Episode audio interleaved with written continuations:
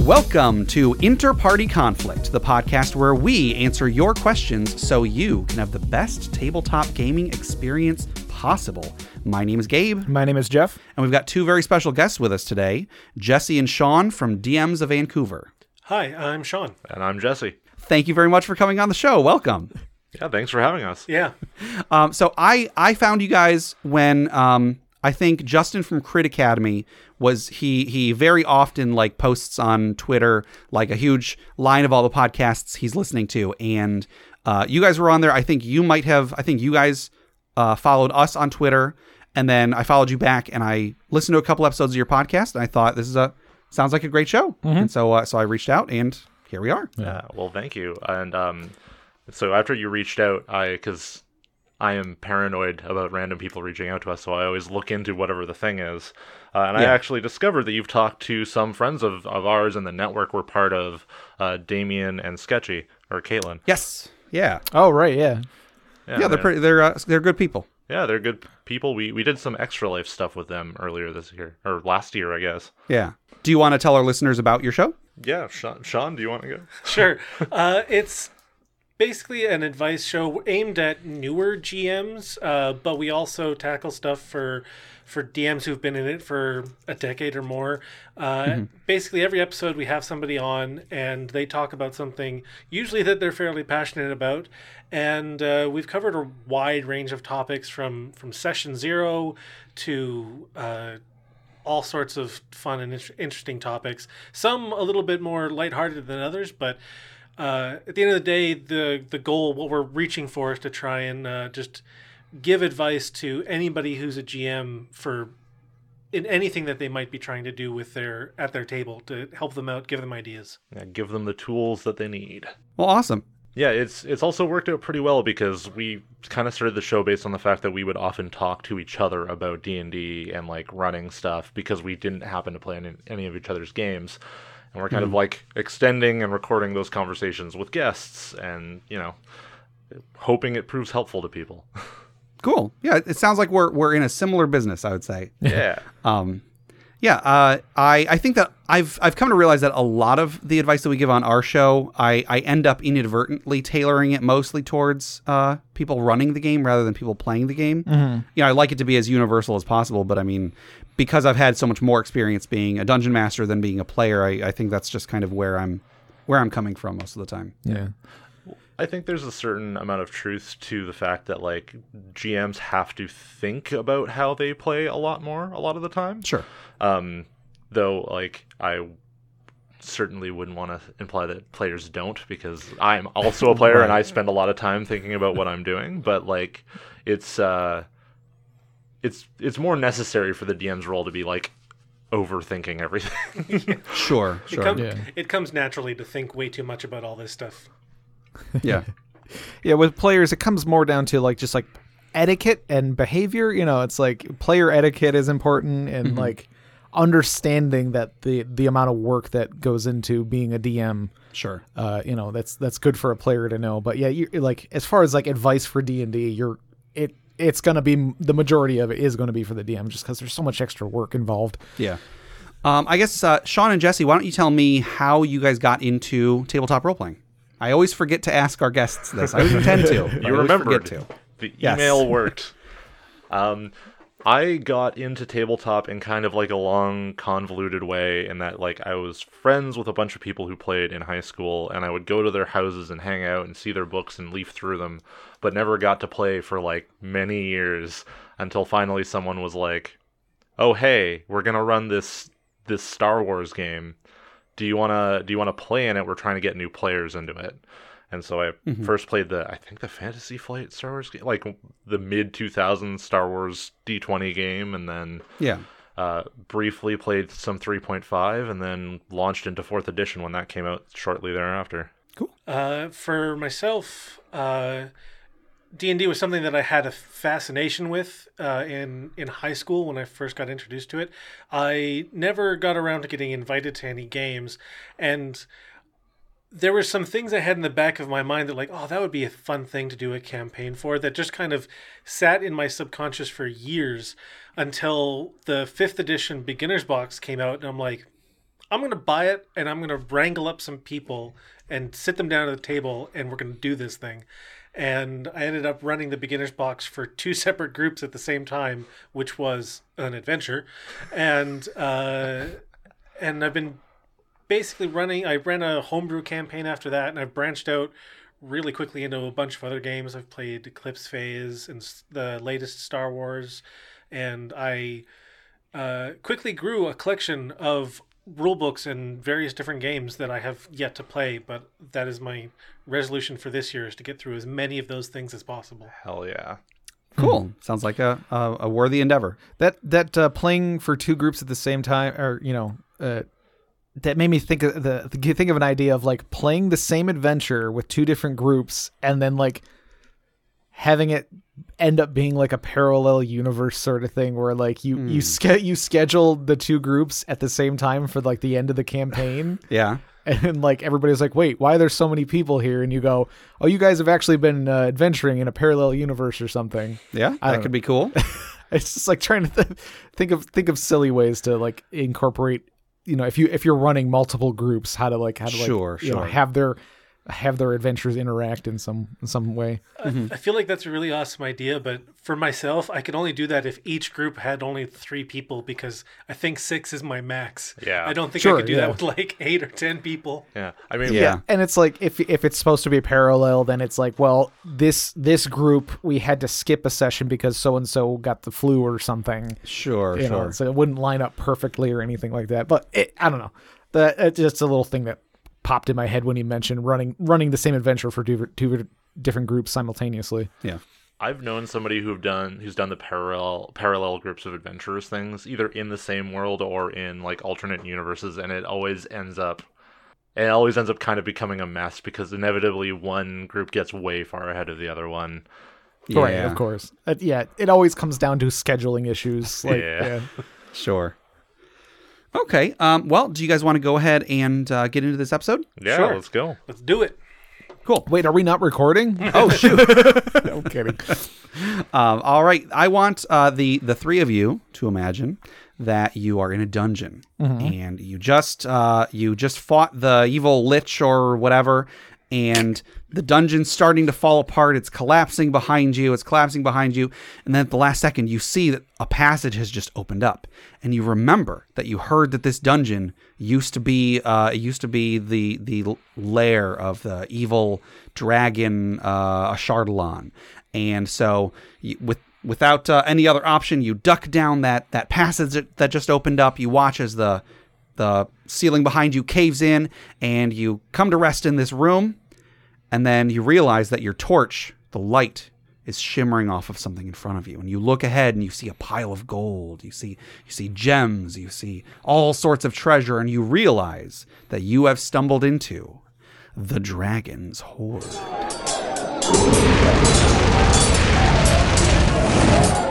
I, I have to say really quickly, it's really nice being on the other end of a DM doing a, a, a little monologue like that. Okay. cool. I'm so used to being the one delivering them, and being on the other end is like, oh, I didn't have to put any effort into this. This Yeah. oh this is nice we just uh we haven't really played D&D for a very long time. Like I run a short little introductory thing at my local library every month, but other than that and like I do a, a roll 20 game for us roughly every month when people show up. But um I haven't actually run like a, I haven't had a game like a dedicated game in a very long time, and we just started an Eberron game a couple weeks ago, or uh, uh, last week yeah like a week and a half ago.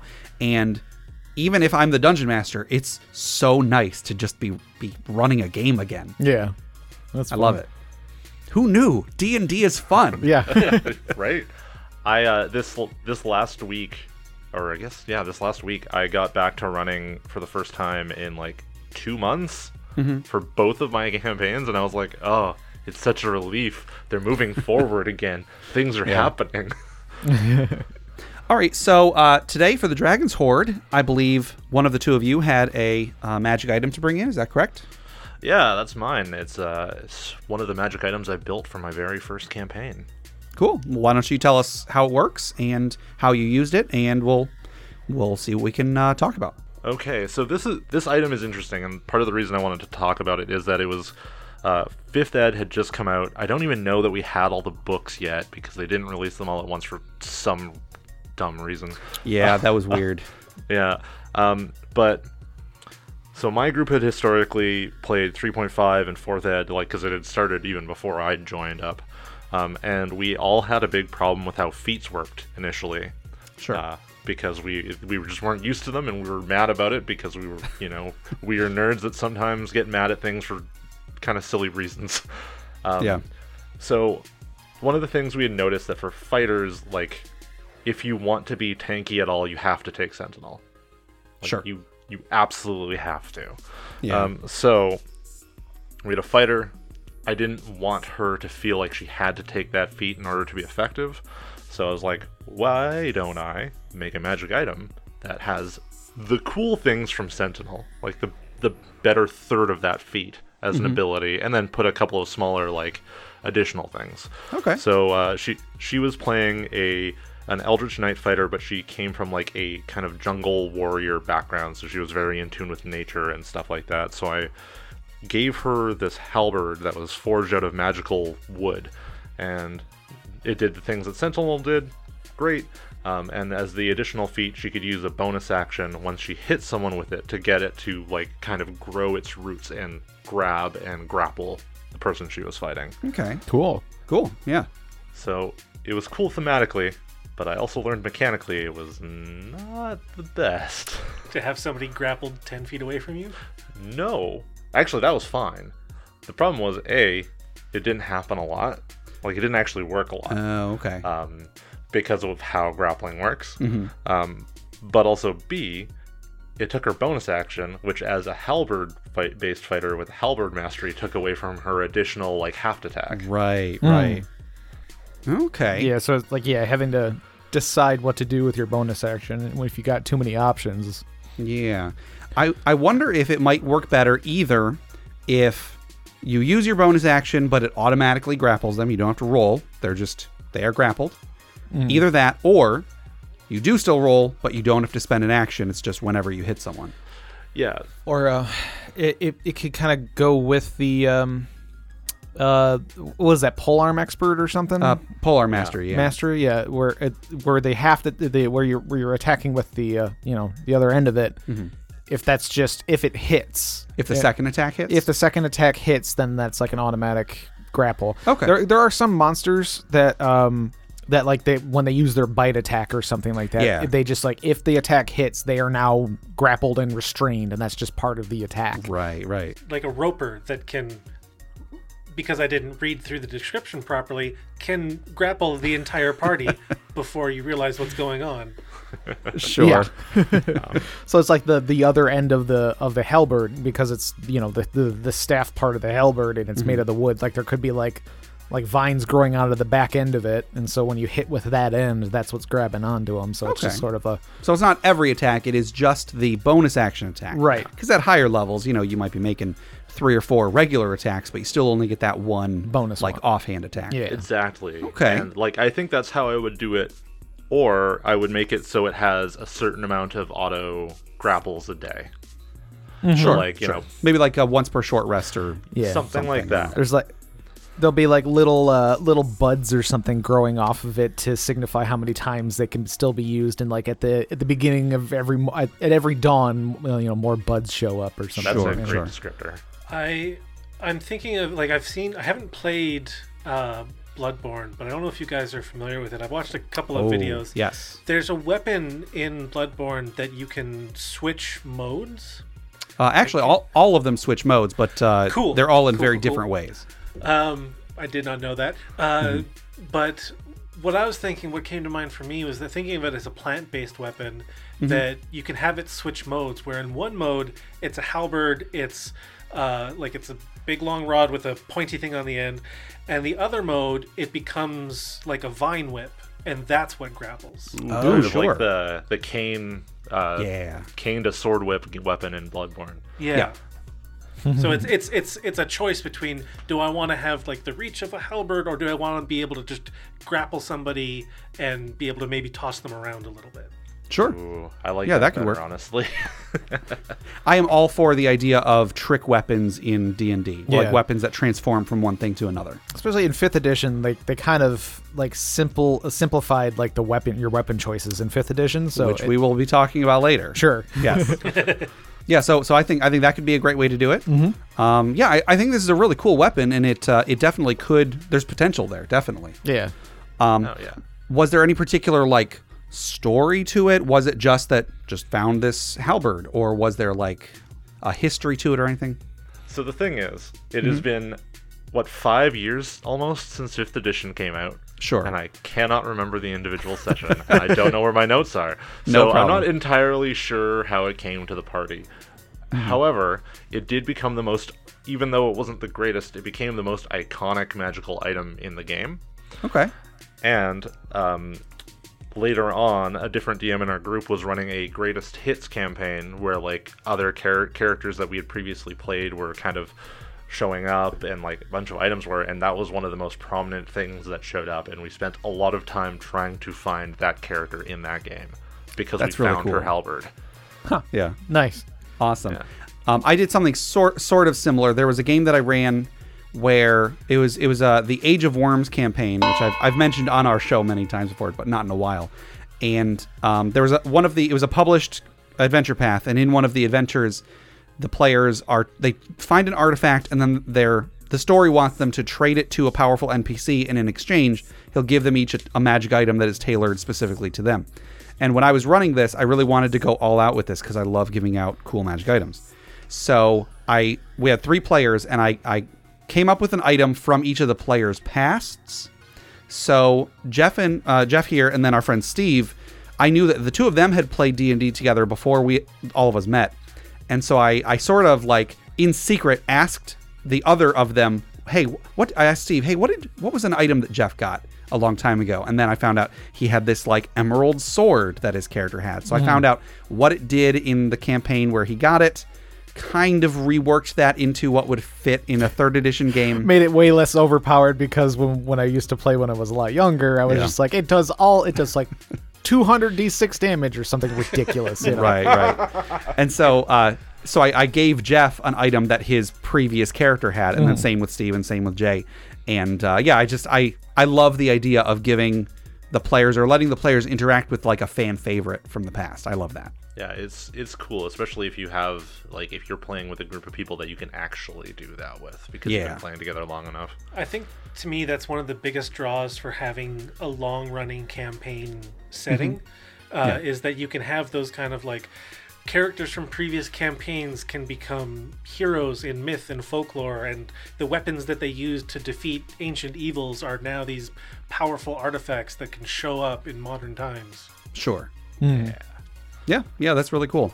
I sometimes do. I mean, I haven't had a consistent group in a long time, but like uh, I, I sometimes do that in ways that only I would, I would recognize.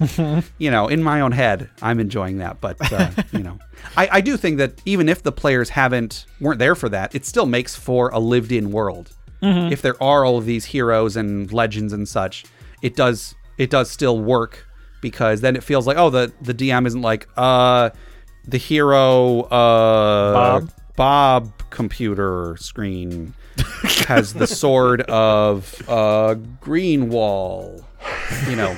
And so if if you do have something to pull from I think it can benefit even if the players weren't there for that. But it is way better when the players were there and they're like oh my goodness I know who that is. Yeah, Bob computer screen, yep the sword of Greenwall Sword of Greenwall. uh, ooh, let me write that Down. Yeah, write it down. That's good. of Greenwall. Actually, Sword of Greenwall doesn't sound terrible. If I'm completely honest, I'm in a for anybody listening. Uh, I am I'm in a room with green walls, which is why. I And sitting in front of a And s- computer screen, sitting in if front of a computer screen that's bobbing in a, a tank of water right now. I mean, I do have Um, to agree. I think Sword of Greenwall does sound like it's the sword from like some small little town that became famous. Oh, there you go. sure. Yeah. I like to think that the green wall kind of uh, hints at the fact that once you like have it for a while and are really truly attuned with it, you can like summon a wall of vines or something. That could work Right. too. Yep. Summon vines with sword of green wall. Okay. This is good. This is good. All right. Uh, did this weapon have a name? No, it it just ended up becoming the Halberd of Renai. Uh, Renai was the the character who wielded it first. Uh, Okay. Like I'm thinking back, and I think it might have been like essentially made for her, summoned for her by either like an ancient druid or a unicorn, because unicorns definitely showed up several times in that game. Sure. I can't remember. Okay. Cool. All right. Well, um, do you guys have anything else to say about uh, this halberd? Nah, no, it's just uh, I think it was one of those things that I just kind of had an idea for and developed it, and that's one of the great things about being a DM. You can just do that. Yes. Yes, you can. All right. Cool. Uh, well, I guess um, that was the halberd of Renai, if I had to give it a name. Uh, thank you very much, Jesse, for bringing that in. Uh, Jeff, if anybody wanted to submit magic items for us to discuss in the Dragon's Horde, or if they had uh, questions for us, or stories for the funeral pyre, or the retirement village, how would they get those to us? They could send us an email at interpartyconflict at gmail.com or join us on our interparty discord at bit.ly slash interpartydiscord. Yes, you do not have to be a patron or anything. It's the Discord is open to to anybody and everybody. Uh, all right. Well, before we go any further, we have a giveaway today. Do do do do. As we we have uh, established in the last couple episodes, we're no longer giving away a copy of Chapel on the Cliffs, courtesy of Goblin Stone. That was uh, a great giveaway we were doing for a while. However, we are now moving on to giving away a copy of Crit Academy's Unearthed Tips and Tricks book. That is a uh, book that uh, I helped write. It's a great book. It's full of the player tips, DM tips, uh, character concepts, encounter concepts, magic items, and monster variant. So it's a great book. I, you know, not just because I, I had a part in making it, but also it's because it's a great book. It's, Right. it's a great resource. So this is our first giveaway of this book. Who is our first winner today, Jeff? Our winner today is Carl L. Whoa, whoa, whoa, winner. Gobble, gobble, gobble. Yes, congratulations, Carl L. You should be getting that in your email in the next few days. Uh, we're still, it's our first time, so we're still working this one out. Give it, give it a few days. If you haven't gotten it in about a week, let us know. Uh, yeah, so uh, let Crit Academy know what you think. Be sure to leave them a review on uh, DM's Guild if you can. So, Jeff, if anybody else wanted to be like Carl here and would like to enter this drawing, how would they do that? They could send us an email at interpartyconflict at gmail.com with uh, unearthed tips and tricks in the subject line. Yes, that seems to be how people are sending that in. I do have to show you, Jeff. Somebody sent us. Uh, we sort of referenced. We said in the body of the email you can send whatever you want. Somebody sent us this Yeah, it's a picture of a baby tortoise. A picture of a baby tortoise. So I showed that to my wife. Even that's a it's a good Yeah. good quality email right there. So yeah, send us uh, an email with unear- unearthed tips and tricks in the subject line. Anything you want in the body, maybe a picture of a tortoise or a rat or something like that. Right. That would be appreciated. uh, yeah, and uh, thank you very much to Crit Academy for uh, helping us get this going. Cool. And then also, um, we have a uh, Patreon. If you go to patreon.com slash interpartyconflict, we've got a Patreon campaign on there. Patreon is an online platform. You can pledge to donate a certain amount of money per month to the creator of your choice. Uh, if you check ours out, we've got some a few different tiers. On the lower tiers, we've got outtakes uh, every week, usually every week if we have any outtakes. Uh, we've got some fantasy fiction that I've written. Um, I'm currently in the process of making those into audio format so you can listen to them instead of just reading them. We have a monthly bonus podcast, Interpatron Conflict, where we talk about a variety of topics. We've also got uh, a monthly Roll20 game, which uh, we just did our Roll20 game the other day. I think it went pretty well, and hopefully we can uh, continue this adventure in the coming weeks. So got some cool stuff on there. Check it out. Patreon.com slash interparty conflict. Check out the rewards, see if anything appeals to you, and if you want to help uh, make the keep the show going, keep the lights on, you can get some cool stuff in return. Um, and then Sean and Jesse, if you want to tell our listeners about your show, where they can contact you, where they can find the show to listen to it, anything like that, anything else you guys want to plug, go ahead. Uh, well, first off, we're a member of the Cave Goblins Network. Uh, We're they've got a Patreon set up, uh, Patreon.com/slash Cave Goblins. You can support our show and a bunch of other really cool ones.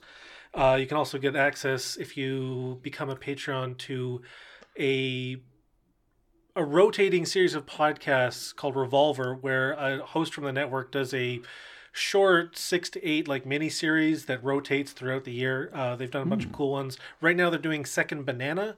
Uh, Second Banana is uh, our friends Joe, Wes, and Craig, and they basically take two figures in history, one who is like the most well known for something, and they look at the person who is the next most well known for something. Yeah, and you can find uh, our podcast, DMs Vancouver, pretty much anywhere. Uh, I think Apple, Google, Spotify, maybe others. I'm not sure. Oh yeah, most podcatchers. Um, and also every uh, Thursday at 7:30 p.m. Pacific time, I host a uh, party night kind of dealio on Mixer, uh, mixer.com slash cave goblins. We play party games and have weird raucous fun. yes. Awesome. Cool. And I'm sorry, what day did you say that is? Thursdays. Thursdays. Okay. Um, I work Thursdays, unfortunately, but uh, wh- whenever I have a Thursday off, which I will have next Thursday off, I'll have to try to take part in that. That's pretty cool. Yeah. Um, and you can. Uh, we also have a Discord for the network. Just the Cave Goblins Discord. You can find it at cavegoblins.com. It should be linked right at the, at the top. Yep. Awesome. Cool. Cool. All right. Um, and then uh, just one more thing, I want to tell everybody to go check out the other podcasts on our network. Uh, check out the uh, check out Crit Academy. I mentioned them earlier. They made the uh, Unearthed Tips and Tricks book. On Crit Academy, Justin, Ian, and Brandon make new and reusable content for players and DMs alike. They're a great group of guys, and we actually might be playing a game of D and D with them sometime in the next week. So Cool. I'm excited about that. Yeah. Uh, also, check out uh, Brute Force and Ignorance. They are an actual play podcast on the network, and D and D Character Lab is not making episodes anymore, but when they did make episodes, and those episodes are still out there, Garen and Dan made characters every week and then debated whose characters were better. So check those out. Also check out uh, DMs of Vancouver. Some great stuff. Uh, you guys want to go ahead and get into some questions? Yeah, let's do it. Let's do it. All right, our first question comes from Gizmo Trunks on on Reddit. Uh, how do you handle enemy aggro slash choosing targets in combat? I don't like the idea of rolling or choosing randomly, but what about assigning values based on actions in combat? So, like, yeah, like a threat system. Yeah, That's interesting. Yeah, that's an interesting idea. Um, have you guys? Uh, how do you guys, when you're running a game, how do you decide who an enemy is going to attack? Um, so I think about a bunch of different things. Um, First of all, am I running something that is functionally mindless? Is it a zombie? Because zombies are just going to go after whoever's closest to them. Sure. Um, Yeah. Is it uh, an animal that is smart enough to be vindictive and might go after whoever hit it last? Um, is it a, a you know an enemy that might be actually afraid of getting hurt? Might try a different target. I try and figure out how the enemy would approach what's happening actively. Um, So it's not quite assigning a value based system, but it is like values based on actions and combats. So my answer is functionally the same. Uh, I think when it comes to sapient enemies, like you're up against orcs or half orcs or goblins or something that can think and like try to plan ahead about what's going on, especially if they're being directed by you know the the end boss of the campaign who has a goal like maybe the sorcerer in the party has an amulet that the bad guy needs so they're gonna maybe try and go after the sorcerer to maybe not kill him but pickpocket him and get that amulet and then just scamper off into the wilderness or whatever.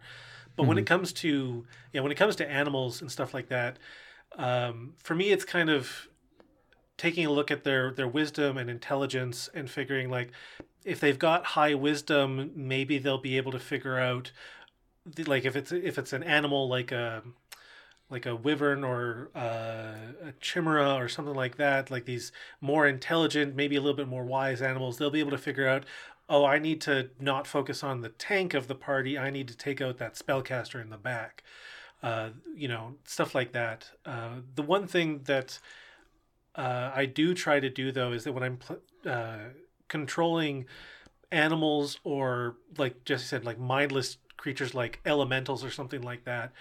Uh, what's a little bit more important to me is how they behave after they've taken somebody out. Like an elemental or an animal isn't going to stop once somebody's down, especially if it's maybe a vindictive animal. It might Sure. want to make sure that whatever was hurting it isn't going to get back up ever. And Yeah.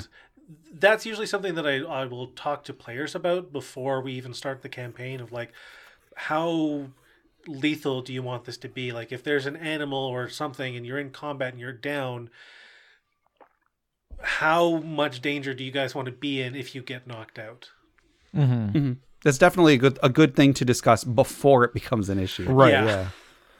because yeah, that makes sense. Like if if it's an animal, like a wolf or a bear or something, Mm-hmm. you know, something that's car- that's carnivorous. Like if it takes you down, it's it might start chomping away at you. Like Yeah. you know, it, it's not going to stop and wait for the rest of the party to show up to to start eating you. Sure.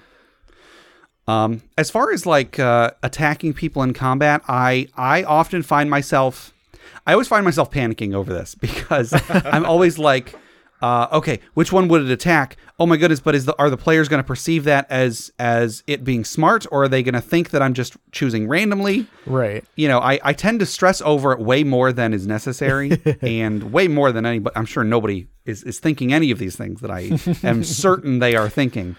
And so I think that uh, f- in my experience, I usually I prefer just picking something fast rather than picking something that would necessarily make the most sense in the universe because i mean hey the players don't know what the motivation is behind that maybe they think that the goblin has a plan and that's why it's attacking the i don't know the guy in the big armor or something like that or maybe it's just because i panicked i needed to attack somebody so i just had to attack the person that attacked it last Right. Go off of gut instinct and don't even think about it. So Sure. it's like you know. if I'm running an encounter where like this is supposed to be like the conniving, you know, uh, wizard that has you know 20 intelligence or whatever and has planned out this whole thing, maybe in that case I'll like write out some instructions like if somebody has attacked it with this, they takes that person out.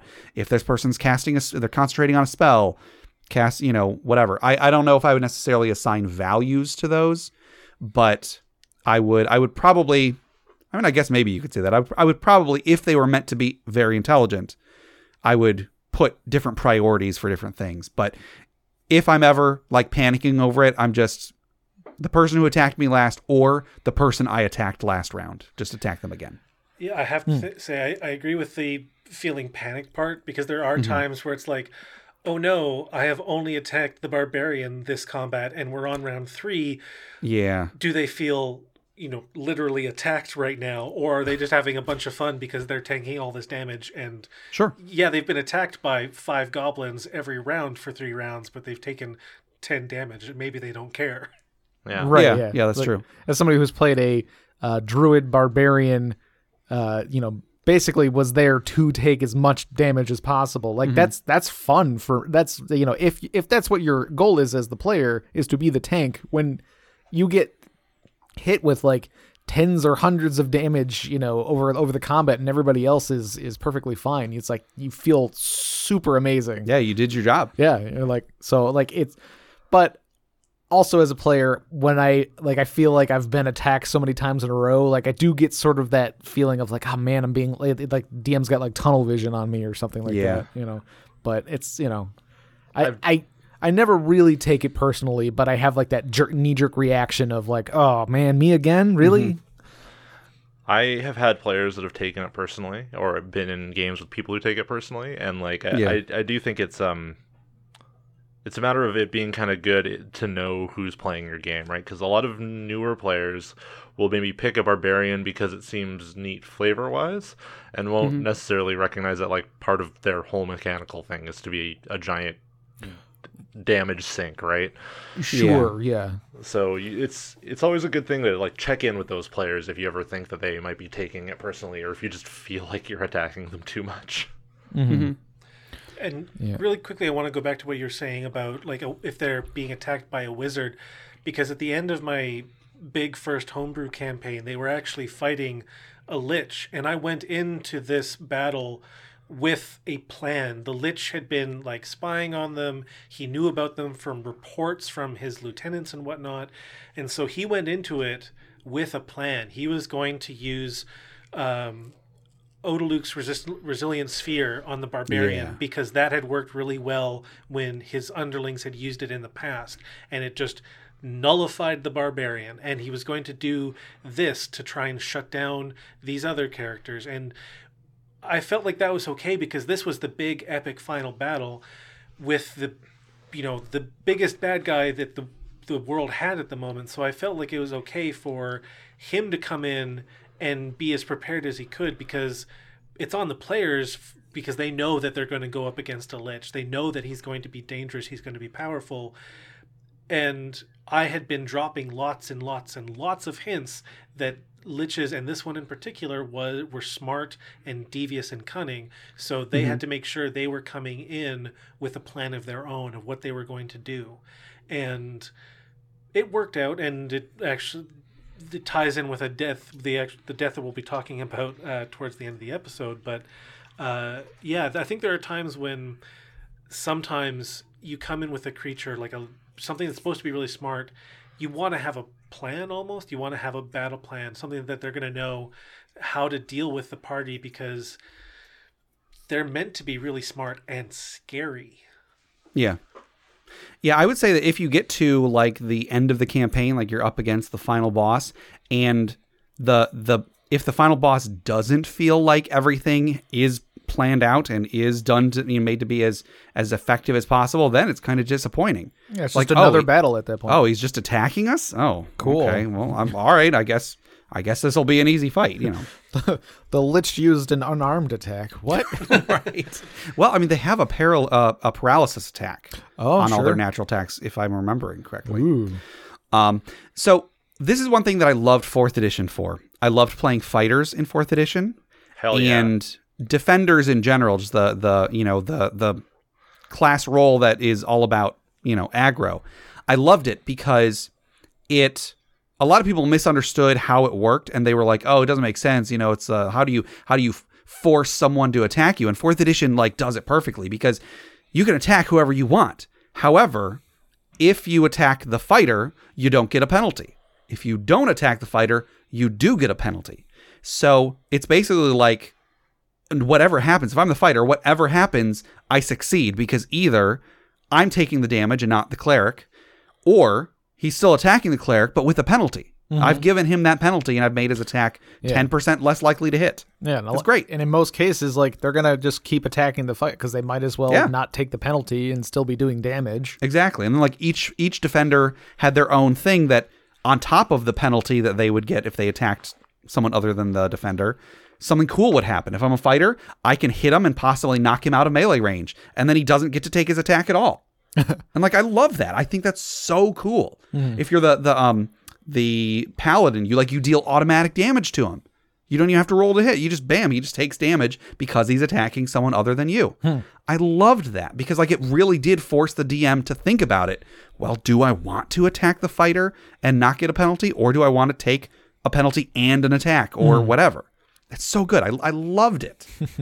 I um, I really miss that stuff from fourth edition, but I think Yeah. it is also exactly what kind of uh, led to a lot of the complaints about fourth edition from people who actually took the time to play it, and that Sure. like combat could take forever because it was so tactical because there was so much of that stuff in there. Yeah. Um, and I thought like I still think a lot of that stuff is great, and I miss like I miss the warlord so much.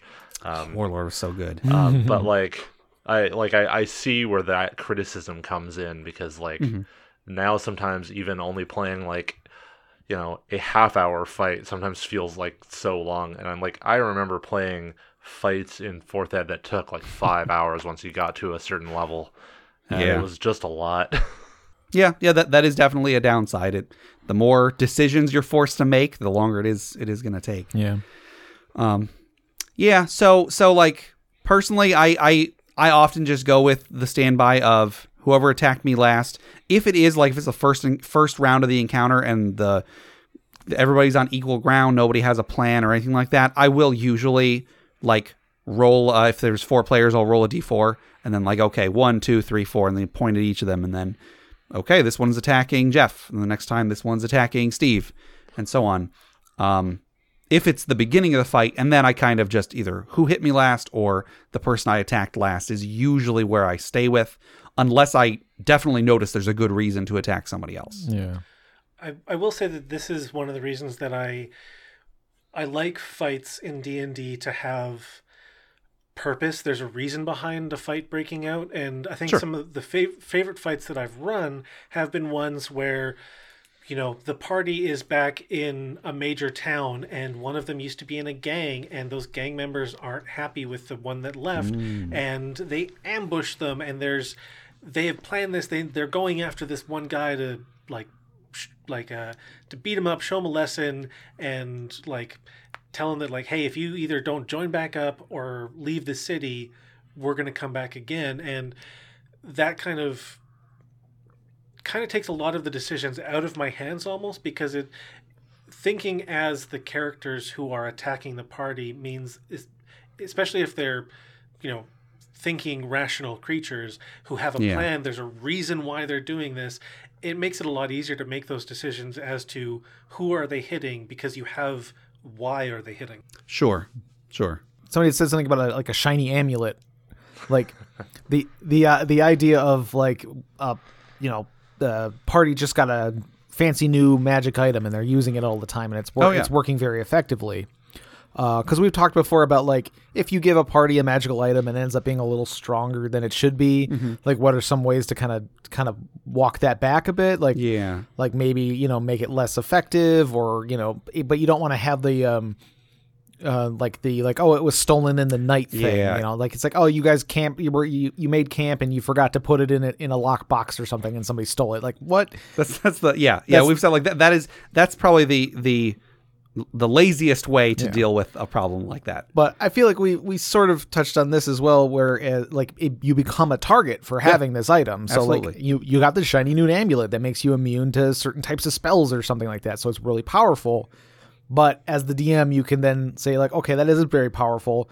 But now anytime something like a goblin or something sees it they're like oh my gosh i want that. And they they focus on that character Yeah. a lot more so. Or or they're like I want to destroy that amulet. sure. You know. What you said makes me realize how much of a target adventuring parties have to be in big Right. cities for Yeah. pickpockets. Oh yeah. Yeah. Because if a pickpocket is good enough, they just need to make one good uh, theft and they're set for life. They've got Yeah. more gold than anybody they know would ever make. Yeah. Right. I would argue on the other hand of that, it might actually that might actually not be true because pickpockets might be smart enough to try and avoid adventuring parties because you don't know if that person you just pulled the am- amulet off of will turn around and smite you for like 10d8 lightning damage when Yeah. you have four hit points. right Yep. it's like it, it depends on how desperate the pickpocket is Yeah. Well, it, it depends on the tone of the world you're running, right? Like a very serious game might have it be like, yeah, no, the pickpockets are afraid of adventurers because adventurers are scary.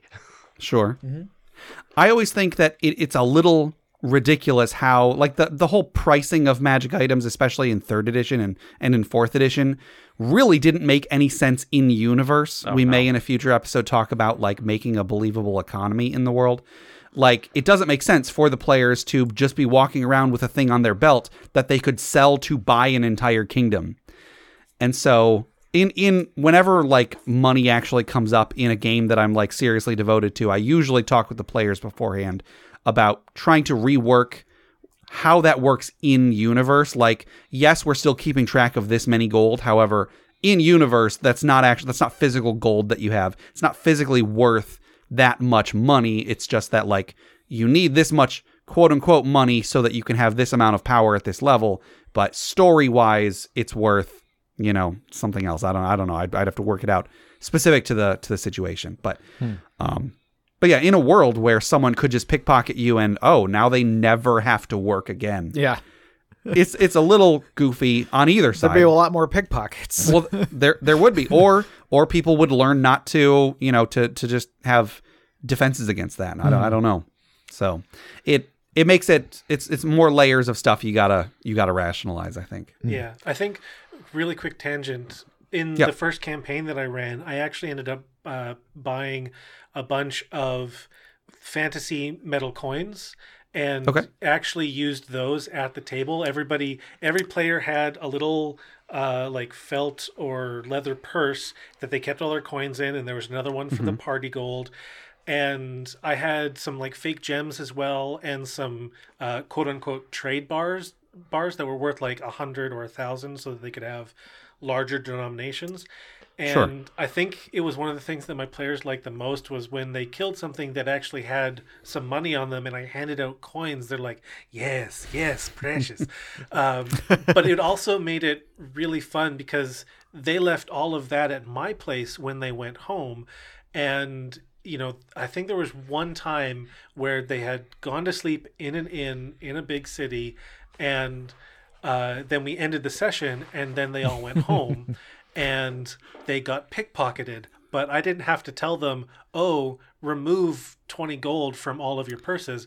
I just went and Yeah. took twenty gold from all of their purses. I mean, that's really cool. If if you can, if you want to take the time to make that work, that's awesome. Yeah, that's that's that's pretty great. Yeah. We're like, wait a minute. Any kind of physical representation of something that the players can hold in their hands, I'm on board. I love it. Hell yeah. All right, our next question comes from Colton S on email, and they ask, "How do you feel about the weapon list on Fifth Edition D and D? Do you think the weapons should be more distinct, or that there should be more of them?" Yeah. So uh so yeah, in in 5th edition they kind of like pared down how many weapons there were compared to earlier editions. I also constantly hear arguments online of people saying like, "Oh, you got to bring back the Bec de Corbin, man. There's got to be got to be more of these more of these very like slightly distinct weapons." Uh what are you guys' opinion on uh on all the weapons out there? I've only played fifth edition, uh, but I agree that the the list of weapons. I think for me, it's not so much the list of weapons; it's the fact that in the core rules, there's no way to for players to make them really their own. Yeah. And so I went searching online, and I found a couple of different resources. There's a a couple. I think there's two or three really good PDFs floating around Reddit somewhere. And uh, one of them had some really good options on customizing via taking a sword and making it serrated so that it, you know, inflicts uh, a wound that continues to do a little bit of damage over time via like a bleeding effect. Uh, or making a sword a little bit sharper so that, uh, like using you know, almost like Wolverine's adamantium claws, so that it it's a little bit easier to slice through armor and stuff like that. Uh, and as well, I also found uh, some resources for uh, kind of Monster Hunter style creating weapons and armor from the big creatures that you kill. Like uh, I let I'm, I'm listening. I saw Jeff perk up when he said that. Uh, I in my first campaign they defeated a small herd of bulettes, and one of the characters was like, "I want to take that their giant skull head things and make some armor out of that." And I'm like, "Sure." Uh, in the f- beginner box campaign that I ran, I let one of them. Uh, there's a green, a young green dragon in like a town that's been abandoned, and they managed to kill the dragon. And one of them was like, "I want to try and skin this young green dragon and try and do something with it." And I ended up letting them turn it into a shield that uh, resisted, helped them resist poison damage. Um, And I think there are there's plenty of other things. I'm not remembering everything that's in these PDFs, but mm-hmm. I don't think there needs to be more weapons. I think there needs to be more options on how players can make those weapons their own. Because if three players have a greatsword, they're all imagining a different greatsword. So Yeah. why not Yeah. let them customize those weapons so that mechanically they feel more like their own greatsword? Yeah. Yeah, I like that. One of one of the um one of the more interesting things I've found in like some of the like the option some like the optional races, not the core races, but like lizard folk can make weapons out of like bones and stuff. Okay. Like it's just one of their one of the racial features is they can take I think a short rest and make like it's it's limited to like uh javelins, daggers, and like maybe clubs or something. I'm not Sure. I'm not sure. It's that very it's a short, very short list, but it's like you can use the bones and other pieces of things you've killed. Like it's like I think it's specifically like beasts and constructs and a couple other types or something like that. But like, so I, I was playing a lizard folk character that used javelins, and like I loved. I had a collection of javelins from different things, and the DM that I was uh, that I was playing with, like. Uh, You know, would sometimes like if it was a particular thing that I made it out of, like would sometimes give it like, oh, this one actually like this well, this one has this uh, weird property that it you know it'll only ever do average damage. Like it, you'll, you'll you don't have to roll for damage for this one. It just it just does this damage. Yeah. I was like, okay, that's interesting because it's not like overpowered in any way. Mm-hmm. It just kind of changed the the. It just sort of changed how the you know the weapon worked a little bit. It like it would always I could always take the average damage if I used that javelin instead of this other javelin, which I think the you know they gave it like an, an extra one plus one to attack or something like that. Sure. I I really like that idea because you can also, as a GM, do other things like, hey, did they kill some mystical creature like an adult blue dragon? Okay, maybe those javelins now do an extra D4 lightning damage, and Yeah. but but they lose that property after like they've only got so many charges or something. Uh, Sure. or you know if they use the the teeth of the dragon or the claws or something to make um, a sword like one of those kind of mayan style swords that just has all these uh, it's like a piece of wood with sharp things sticking out of it Yeah. Sure. Yeah. um, Shark teeth usually. I think. yeah like you can like maybe it functions like a long sword but maybe it has a a larger critical range so instead of just on a 20 it's 18 to 20 So, I'm of two minds about the equipment list in 5e. I, uh, I'm- you know, I don't mind that the weapons list is uh, the size it is. My complaint is the armor list. Okay. So, um, and this actually comes back to kind of the monster hunter style thing. But fourth ed had a bunch of advanced armors that were usually made from some sort of magical creature. The, the immediate one that springs Yeah. to mind is the Di- displacer beast leather armor, which That's know, pretty awesome. you know, just and like for the most part, all they did was increase your AC. They didn't necessarily have to do anything uh, special additionally. But uh, I, also understand that it comes to the bounded accuracy that is inbuilt into fifth edition that wasn't present in previous editions to the same degree. Sure. Sure. Uh, but I also really miss exotic weapons. Yeah. Um, and like you know, with the feat system they have in 5e, you could easily like be like, yeah, feat exotic weapon, great bow. You can now use this weapon. It does this sort of damage, and it has a pushback effect, or you know, something. You could easily build something for that. Mhm. I also have one other niggly little kind of complaint that is no more nitpick than anything else. Is um in one of the recent books they introduced the oh god what are they called the Shadar-kai and their their iconic weapon which is like a chain whip Oh yeah. or a spiked chain. Yeah. They did not include mechanics for it for players No. to use, which like my thinking would be the first time somebody with an AC or strength bonus who has martial weapon training, which means they can use every weapon, uh, kills one, they're gonna want that weapon. Like Oh, it broke. Yeah. yeah um and it, it just seems like a weird little little just tiny oversight in that book but it was like because i was leafing through it because i wanted to base a weapon off of it and then mm-hmm. it wasn't there so i would have had to hack it out of the existing mechanics for the the monster and the way weapons work with monsters they have different damage outputs than they would if a player had that weapon Right. They've got damage outputs dependent on the monster's intended role in the bat in the combat, not Yeah. you know if a player gets their hands on that weapon. Right, because it'd be like a bugbear does two d eight with a club or something. Yeah. But the like the club itself, clubs themselves do one d eight, or it's like you know Sure, a great club. sure. It's like, well, I can't loot the this great club off this bugbear and it, it have be a two d eight great club. It's like no, because that's not. you Yeah. know, yeah.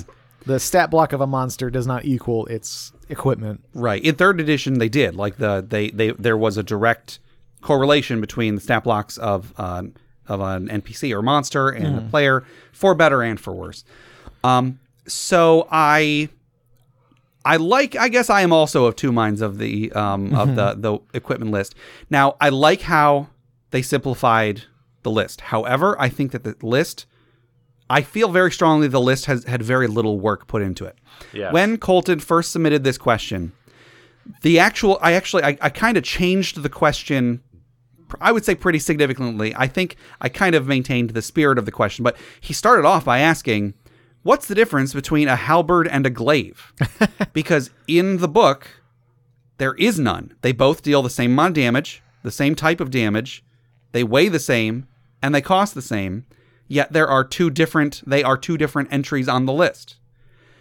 Now, uh, my before noticing that my argument for why did they have to shorten the list is oh well they're trying to they took all the weapons that would fulfill the same role and you can just flavor one to be the other but then why did they leave halberd and glaive as two distinct weapons Right. in third edition, they were different in that a halberd didn't have reach. Now, whether that makes sense or not, that's a different question. But a halberd didn't have reach, a glaive did have reach. That was the difference between those two weapons. Third edition, I did, I don't know if, if it's worth going over it, but I did bring up the list of weapons in third edition and the list of weapons that we have now in fifth edition. There are definitely some uh, some missing uh, items on there. A lot of the like monk weapons for example. They just got they got rid of monk weapons entirely and instead said if you're a monk these are the weapons you're proficient with. If you wanted to you can ch- you can reflavor one of them as being something else. Like we didn't need a kama, which is a 1d6 one-handed slashing weapon when you're already proficient in a short sword you can just say it's the same stats Yeah, you can say it's oh a it's kama. a, it's a kama instead of Yeah. short sword now there are people who will there are you know medieval historian slash weapon enthusiasts who will argue for hours about no no no a short sword is this a gladius is this and then you know the the whatever is this other thing and they'll they'll look at these two weapons that in D&D and every any edition would have the same stats and they'll say no no no because this one is like two inches longer or this one was like curved slightly so it worked better if you're in your offhand or whatever Right. This was more of a bashing weapon than a cutting weapon. Sure. So technically, it's both bludgeoning and slashing. Sure. The, I would say the end result with third edition, because like like we've been saying, third edition had a lot of different weapons. There were a lot of books that had like, oh, here's this. You can have a slight modification to your weapon. Uh, I think Sean, you were saying that there's like a, a, a book that has like you can make your weapon serrated. There was sort of a, a running gag in our campaign that serrated and laminated were two things that you wanted on every weapon. Those were in third edition in some third party splat book. There was you could modify your weapon to be masterwork, serrated, and laminated. All three of them gave a different uh, different benefit, and there was no reason you couldn't have all three. But because each one gave such a significant benefit, when you got to high levels and you had more money than you knew what to do with, it basically became okay, every one of my weapons is masterwork, serrated, and laminated. And so every weapon was so ridiculous. It had a times three critical, it got a critical on a 15 to 20. And I feel like with tons and tons of weapons, you're gonna get the play. There's gonna be the players that are like, "Oh man, you know, I heard about this weapon in history class. I love it," and that's all they're gonna use it for. But then you get the other players that are gonna say, "Which of these has the maximum damage output?" Mm-hmm. Well, this one has a times three critical, so I'm gonna use that one. Yes, the base damage is lower, but I have a high strength score. I'm gonna use it two handed, and so so on and so on. The spike chain is such a cool weapon thematically. I love the spiked chain. However, it was like the most broken weapon ever. Any everybody everybody either used a spike chain or there'd be a third party book that came out that it was some other weapon on the end of a spike chain and that's Yeah. how they made it unique. Yeah. I loved the spike chain. I thought it was so cool, but I understand why they took it out because how do you give it stats to make it distinct without just making it better? Uh, you require a feat to use it. Well, I suppose Exotic weapons would would be my answer, right? But Yeah. But then like there's going to be someone who says, "Okay, well I'm making I'm statting out a 15th level character. I've got 6 feats or whatever. Sure, I'll spend one of them to double my damage output or whatever. I mean, Yeah. not necessarily that it would double, but there- there's always like, or everybody's gonna play a human no matter what, so you can get a bonus feat, so they can get that Exactly, exotic exactly. weapon. You know, it's it's a tough line. I imagine it was a tough line to to walk when they were redoing the weapons list because they do want to simplify the game. You know, D and D has a lot of rules. We've said before, like I've I've pointed out, like a lot of people get turned off by D and D because it's got so many charts and so many rules and and so many references and so on. I can understand them wanting to pare it down, but some of the uniqueness does get lost. You know, I liked how there were like five or six different uh, pole arms in in third edition. One was good at disarming, one was good at tripping, one was good at uh, at you know uh, some other thing, and I understand they took those out to simplify because disarming isn't really a thing anymore. They kind of simplified that too, and it sucks. It would be cool if there was some more flavor, but I understand why they did it. Hmm. I don't necessarily need think there needs to be more weapons, but I think that there should be like a little sidebar that says if you used this ed- this weapon in the previous edition, use this weapon and describe it as whatever. Like I would love if there was an analog for the spike chain, even though like the spike chain a lot of a lot of people used it because it was mechanically better. Yeah. You could it had reach, but you could also attack people close to you and so on. So I don't know. I, I don't. I don't think the list needs to be longer than it is. I think it could be. You could get rid of either the halberd or the or the glaive. One of the two. I, I do But- think there is a section uh, in the weapons section that says that like yeah a longsword can also be a katana or this Yeah. or that or the other thing like I think that is That- actually mentioned but it would be better if it was like a box text near the section as opposed Yeah. to just in among the rules kind of sprinkled about Yeah. Sure, sure. And what I was talking about earlier with going onto Reddit and finding people's homebrew content for customizing weapons, like the reason I did that is because I had two players in my table that wanted to customize their weapons. Everybody else was fine. Like the ranger was fine just having her bow and me throwing her some cool arrows now and then. And the uh, the Aarakocra uh, Arcane Knight was fine with just a sword because she got to do fun magic stuff. But having some options for the players that do want to be able to customize their stuff, um, and like what you're saying with like there used to be like a pole arm that let you disarm and one that was good at tripping. Um, I think those are the kinds of things that make sense for a player to figure like I, I guess because i've never played a campaign where players started at level 15 like every campaign Right. that i've done has been you start at level 1 or at level 3 and so the players have a couple of levels to really figure out you know as they're leveling this character up as we're playing like what kind of fighter am I playing exactly? And then once they figured that out, then I'll open up some options if they want them for okay, my my fighter really wants to be able to control the battlefield, so he wants to be able to trip people because mm-hmm. that lets him control what's going on a little bit more. What are some options that I as the DM can give to them for either customizing their weapons or finding new weapons that let them do that?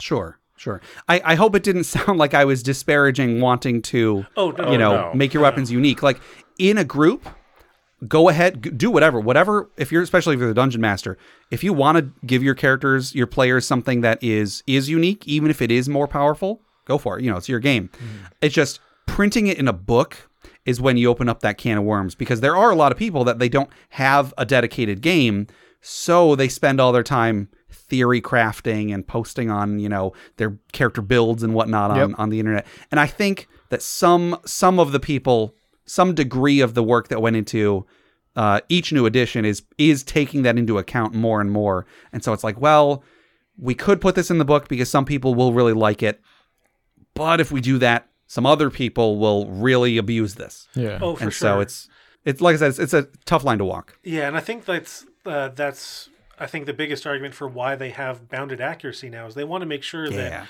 you don't have to have spent a week thinking about your character, theory crafting, min maxing to have an enjoyable time at the table because otherwise you just get trounced. It means that, you know, new players who have never played before can come in and be like, oh, can I have a katana? Yeah, here, longsword, but just in, in your mind, it's a katana.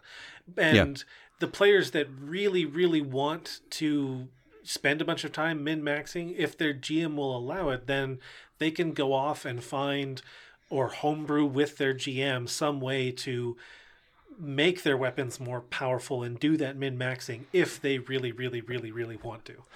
Sure. I also think that, um, and I'll make this quick, I guess. Um, I also think that part of uh, the weapons thing for fighters, especially, which are usually going to be the class with the most vanilla fighting style, who would probably care the most about weapons doing special things.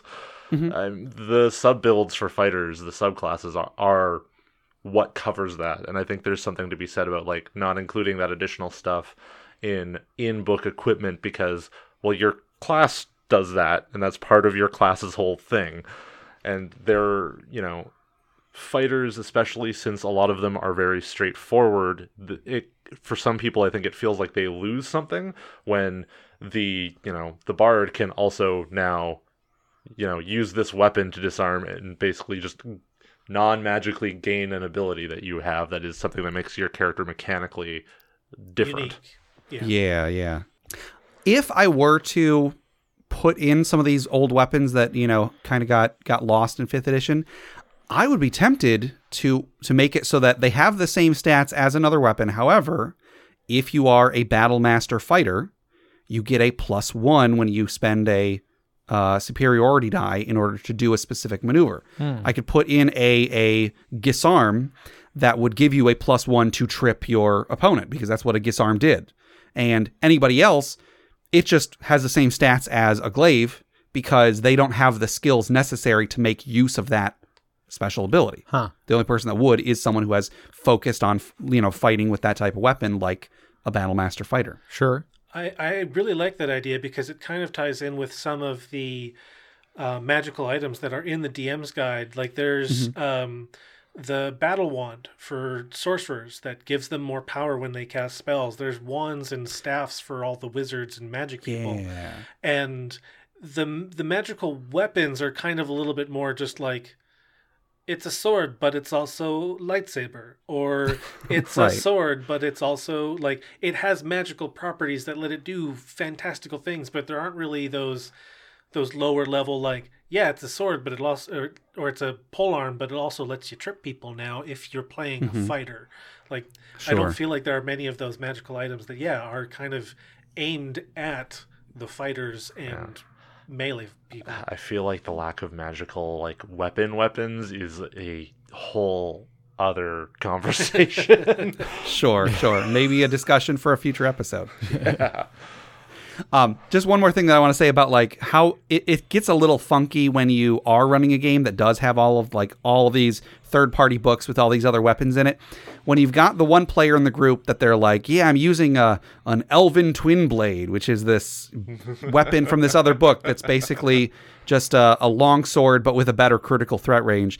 And then okay, you, they've been adventuring for a couple sessions. They're using this rare weapon nobody else has ever heard of oh, this orc is also using a plus one elven thin blade so that when you kill it, you can get a better version of it.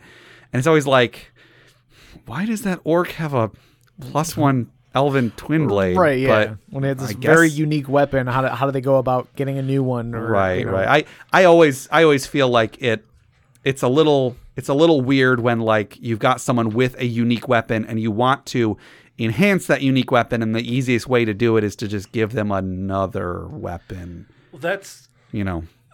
tangent on tangent on tangent. That's actually something with the campaign that I'm running right. Well, it's on hold right now. But what I did is there's three players, a uh, druid, a bard, and a sorcerer, and really early on, like first level, they all found a magic item that I had crafted for them, but at level one, they haven't like these are all old weapons that have lost their power. And so if over the campaign they put work into upgrading these these weapons, these really these, these things that are like right now they give them a little bit of an advantage like the it empowers their spells maybe a little bit but if they put the work in and they go looking for the magical bits and bobs and things they need to improve them then over time they'll turn into the kind of weapons that at level 10 or 15 are like oh my god this is so amazing Okay, cool.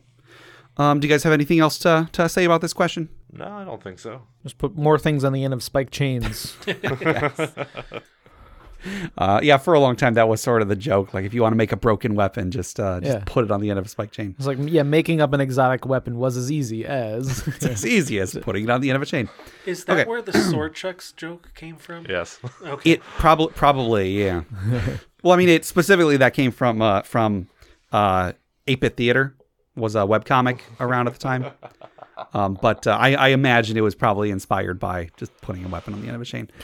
All right, well that'll do it for our regular questions. We do still have our social media discussion questions, so we'll try to try to blaze through this. Uh, so the previous question that we did was, "What was your first session like?" we didn't get a ton of responses to this one. We got a, we got a, a good handful, but uh, I was more than I was expecting actually, but uh, not as many as we we usually get. But uh, Jeff, do you remember what your answer was? Um, yeah, I vaguely remember sitting in my parents' living room on the floor. Steve was uh, showing me like he had got the box set for I think uh, second edition, and uh, he was playing me through like a dungeon. I think I'm pretty sure there was a plen- there was bugbears and maybe an ooze of some sort. I can't remember, Yeah. but uh, it, it's it's a very long time ago. But I do remember fighting some bugbears. Cool. Sounds good. uh, Sean and Jesse, do you guys uh, recall what your first session was like? My first session was uh, I had wandered in to my friend's place while they were just setting up a one shot. So I made a half elf with a scythe, uh, based partially on Magus from Chrono Trigger because Oh, that's what I was yeah. playing a lot of the time, and I um, I didn't understand how anything worked, um, and I confused a gnome and a goblin, uh, much to everyone's delight and annoyance. Um, and then I had to leave partway through because my parents showed up and they were like, "We got to drive you home." Yeah. Uh, my first session was sitting behind the GM screen doing the uh, fifth edition beginner's box and feeling super anxious and nervous before realizing about halfway through that I knew just about as much as my players did and they didn't really care because they were having fun and Yeah. things got much better. Cool. Awesome. Well, good to hear it. Uh, I guess uh, my first session was it was actually a role playing game that my brother made up with some of his friends, and I remember it was very it was basically just D and D but with slightly different rules.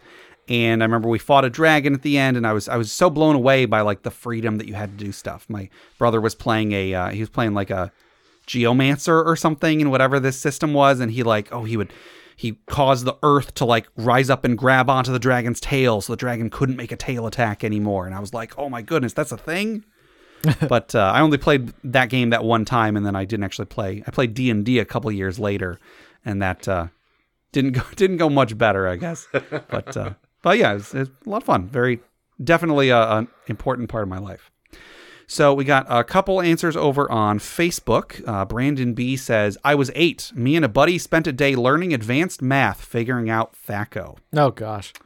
Yeah, Pulling out the graphing calculator. Exactly.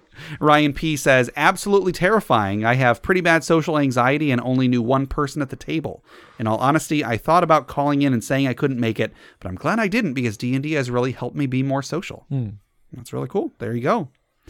We got one on Reddit. Uh, FB Ogre six six six says, "So I can't remember my first session specifically, but I can remember the campaign it was a part of. I played an Elven Ranger in 3.5 that prestige class in order in the Order of the Bow Initiate. However, the people I played with weren't great at explaining the rules of the game to me. I had an abysmal attack bonus because I didn't understand how attack bonuses stacked.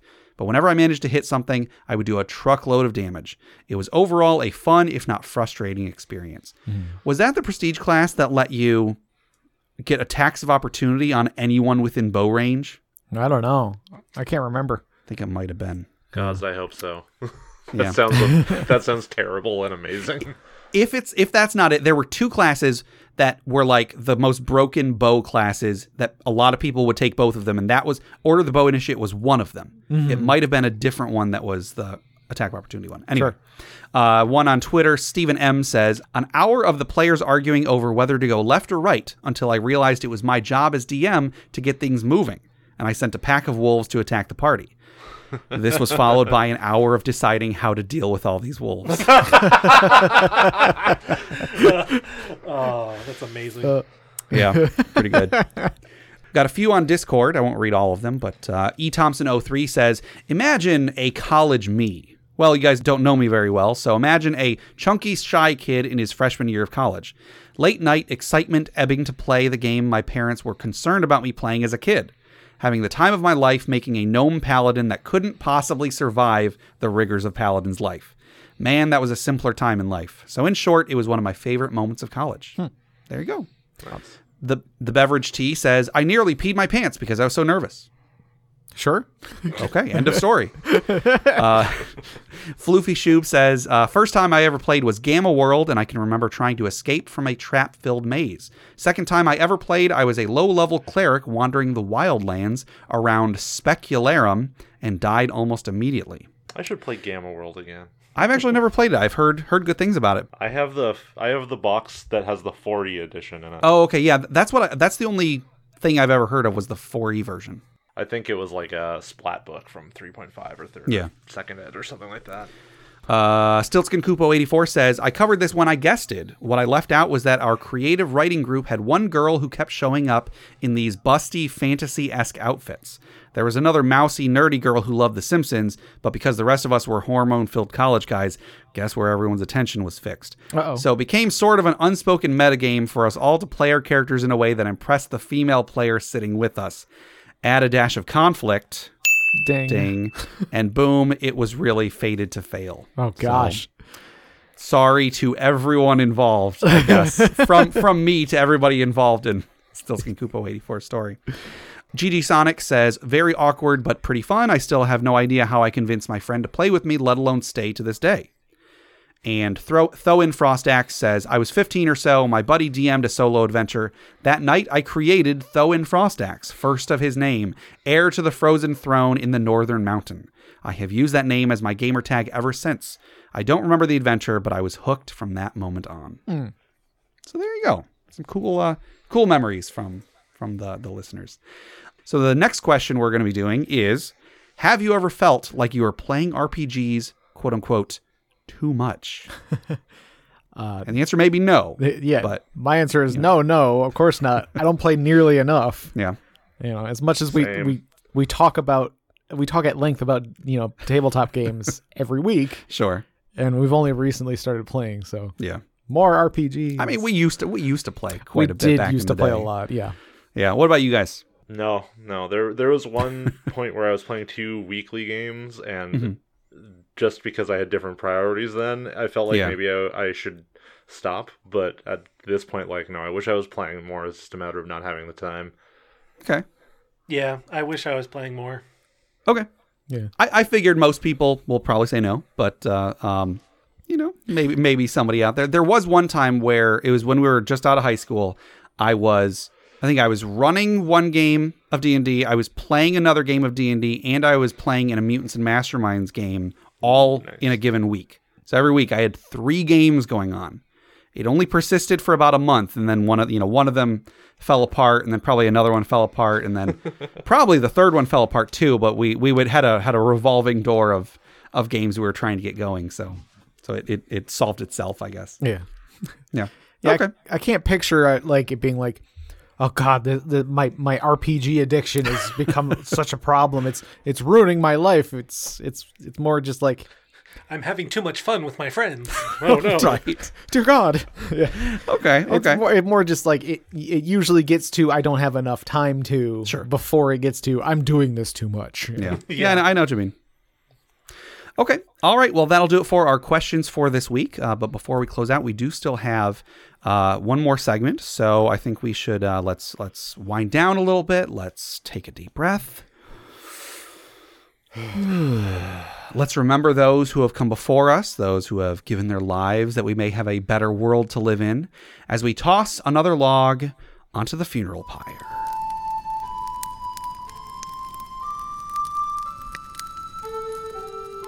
All right. So uh, one of you had a, a funeral pyre story for today. Is that correct? That is correct. Um, this is the story of how Magnus died. Uh, we didn't realize at the time when the player named his character that it was the same name as somebody from the Adventure Zone. Yes. So he wasn't copying. I will say that. Okay. Um, Magnus was a half orc barbarian, uh, the tankiest tank, and That ever his- pretty much. Uh, and his story was that um, his his rage, his barbarian rage, had come upon him suddenly when he was younger, and he had come out of a rage blackout to find that he had killed his family and he was exiled from his tribe uh, in the setting. Uh, orcs and half orcs were kind of a little bit like Vikings. They're raiding marauders, but they were usually very close knit clans. And so for him to be exiled was a big deal. And he had joined a mercenary guild to try and find some way to atone for what he had did, uh, had done. Um, and what ended up happening was uh, he found out that late, like about halfway through the campaign, that no matter what he did, uh, it would be very unlikely that he would ever be accepted back into his clan. Uh, this was told to him by a shaman who came to tell him that there was something very important he had to go do to save the world. So it was kind of a, yay, I have something to, oh, this isn't going to help me get back. Okay, fine. Yeah. Um, and uh, this uh, big thing that he had to do was actually go and help his uh, the party go and deal with the Lich, which was the big bad evil guy at the end of the campaign. And uh, the way that this played out was actually that the player uh, was actually getting tired of playing a tanky barbarian. He was getting tired of uh, in a party of five, he was the one that took the most damage, but it was still really boring because he was he had like a hun he had almost 200 hit points at a time when the rest of the party had like 80, and so. Uh, he was just getting bored. He wanted to play something else, but he wanted to give Magnus an epic send off. So when they went up against the the Lich, who at the time there, I was actually planning to continue the campaign, but then I got burnt out, so I had to cut it off. But what I planned was uh, when they went into his the Lich's stronghold, uh, they they snuck in and snuck past all the guards and everything and got to his his central. Um, I don't know what you call it. it. The central part of his keep, and they snuck in. Uh, and they thought they had done a really good job, but turns out that the Lich knew that they were coming, and um, there was a snafu and they, they fell through uh, of the floor, which turned out to be a ceiling of a big chamber. And the Lich thought that he was going to start off this combat by using uh, power world power word kill to take out the uh, the ranger, I think, who was the person that the barbarian was uh, closest to in the game. And this is when I gave the signal to the barbarian that this is the, the moment. And he jumped in front of the spell, which I had described as this like black cloud of energy that coalesced into a hand and then began to shoot towards the ranger. And he jumped in front of it and he died. And then what happened is the one of the gods of the setting came down and froze time and told them that this was a really important moment in history. This was like a pivot point, kind of like a fixed point in time if you're a fan of Doctor Who. Yeah. And mm-hmm. this was a really important moment and that he couldn't do much, but he would try to tilt the scales a little bit in their favor. And so what he did was he said, "You're dead. I can't change that, but I can give you a little bit more life." And so he basically brought him back and supercharged him, but after this there would be no way to bring this barbarian back. He would be dead dead. His soul would be mm-hmm. gone. And as part of that, what happened was that like to empower him, he basically this god kind of like reforged the link that the barbarian had broken by killing his family by reconnecting him with his ancestors. And so mm. he got really powerful. He was able to uh, like I gave him some extra abilities that were kind of emblematic of how he had been playing the game. He was always the one that jumped out in front to protect everybody else, so he was able to use his reaction to like half the damage from because they were going up against four uh, iron golems and the lich all at the same time, and they were under leveled. But I had planned this out so that uh, that the barbarian being given this extra power would help level the playing field. And um, because there was there had been kind of an element of of lost family and found family throughout this campaign like one of the characters was searching for the Aarakocra was searching for the gnome who had raised her and taught her magic.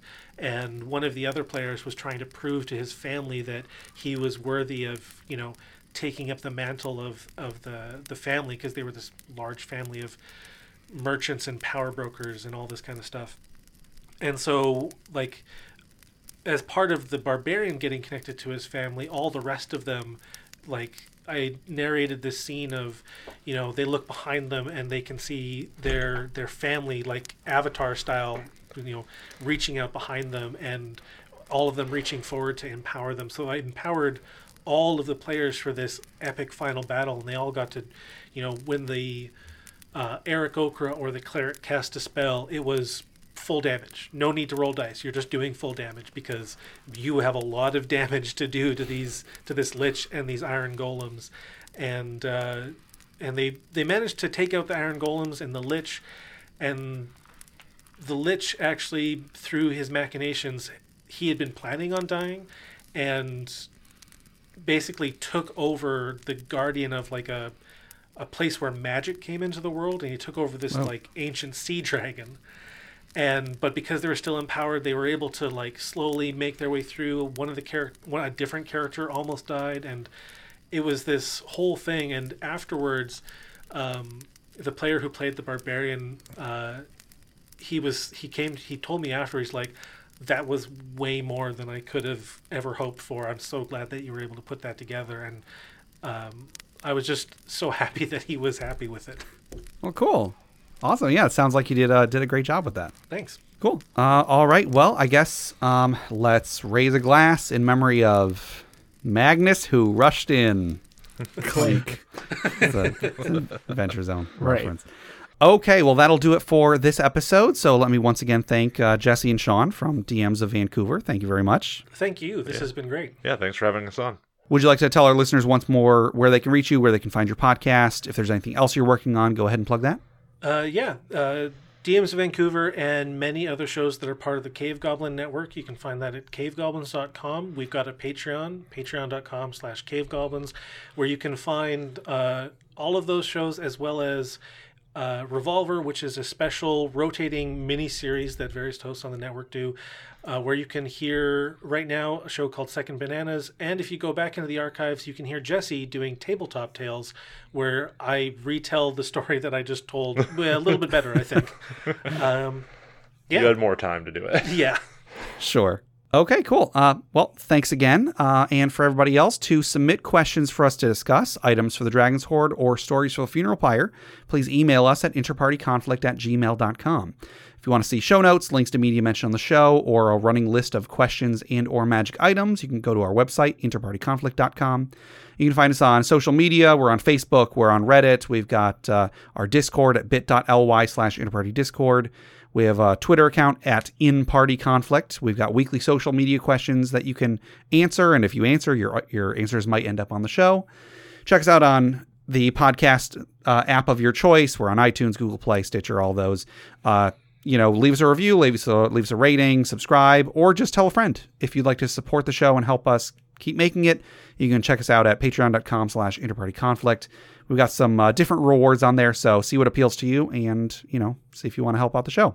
Jeff, tell us about FriendQuest. FriendQuest is a YouTube channel where we play video games. Yes. Speaking of video games, I've got my little uh, side podcast, the Arcade Memories Podcast. Uh, if you want to submit a story for that, you can submit it to arcadememoriespodcast at gmail.com. Also, head over to bit.ly slash interpartyconflict to take a short survey about our show. You know, let us know what you like about the show, what you don't like about the show. And if you take it, you'll get two free printable board games courtesy of Mary and Tom over at hollandspiel.com. And our music is made by Boxcat Games from Nameless the Hackers RPG. So, Jeff, until next time, Gabe, I, I thought of a way to make this podcast a little bit more exotic. what's that? Put it on the end of a spiked chain.